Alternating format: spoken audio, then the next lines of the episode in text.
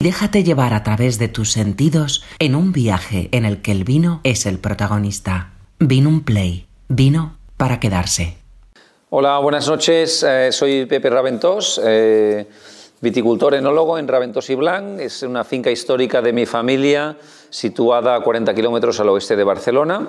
Somos conocidos por la elaboración de los espumosos desde el principio, fuimos la familia que trajo el método Champenoise a España, pero hoy os quiero hablar primero de un vino tranquilo, un vino de Charello.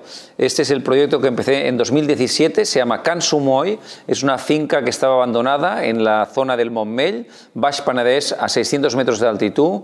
Eh, esto nos permite elaborar unos vinos muy frescos con gran capacidad de envejecimiento para viajar en en el tiempo y en la geografía.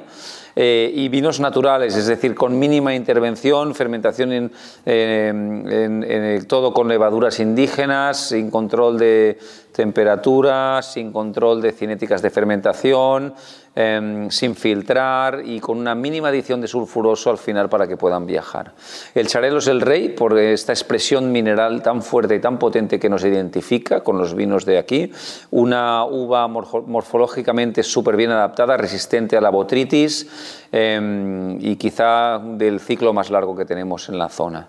Os animo muchísimo a los amantes del vino blanco, del vino mineral, del vino natural, que le deis la oportunidad a este Cansumoy del 2020 eh, que estamos probando esta noche, dentro de poco el 2021 que saldrá al mercado.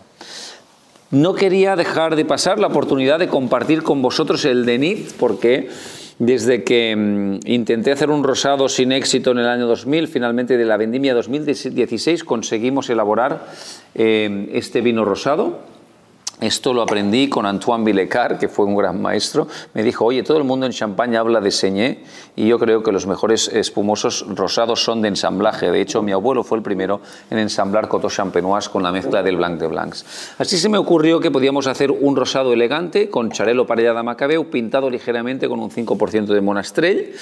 Eh, sale al mercado con dos años de crianza y, proviene de los viñedos eh, más profundos, es decir, los viñedos más bajos de casa son los que han recibido por erosión las arcillas, donde tenemos los suelos más profundos. Estas arcillas retienen agua, le van dando agua poco a poco a la planta, em, eh, produciendo uvas muy equilibradas, muy bien apoyados en las frutas. Nosotros somos una zona de frutas más bien austeras, por tanto, esta, esta arcilla le va muy bien a estos vinos que tienen que llegar a más gente, a gente que valora mucho el equilibrio, que valora mucho el Mm, esta, sensación de redondez.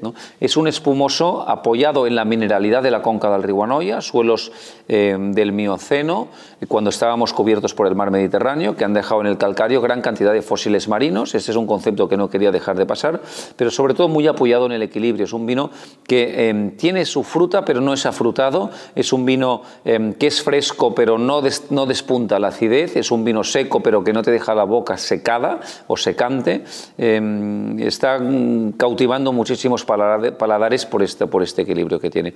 Y yo creo que es de lo más representativo que podemos ofreceros desde nuestra, desde nuestra zona, buscando autenticidad, tipicidad, honestidad, eh, poniendo la naturaleza como protagonismo y no queriendo caer en modas, ni en tendencias, ni en contar rollos que a veces en el mundo del vino somos un poco vendemotos. Vino un play, vino para quedarse.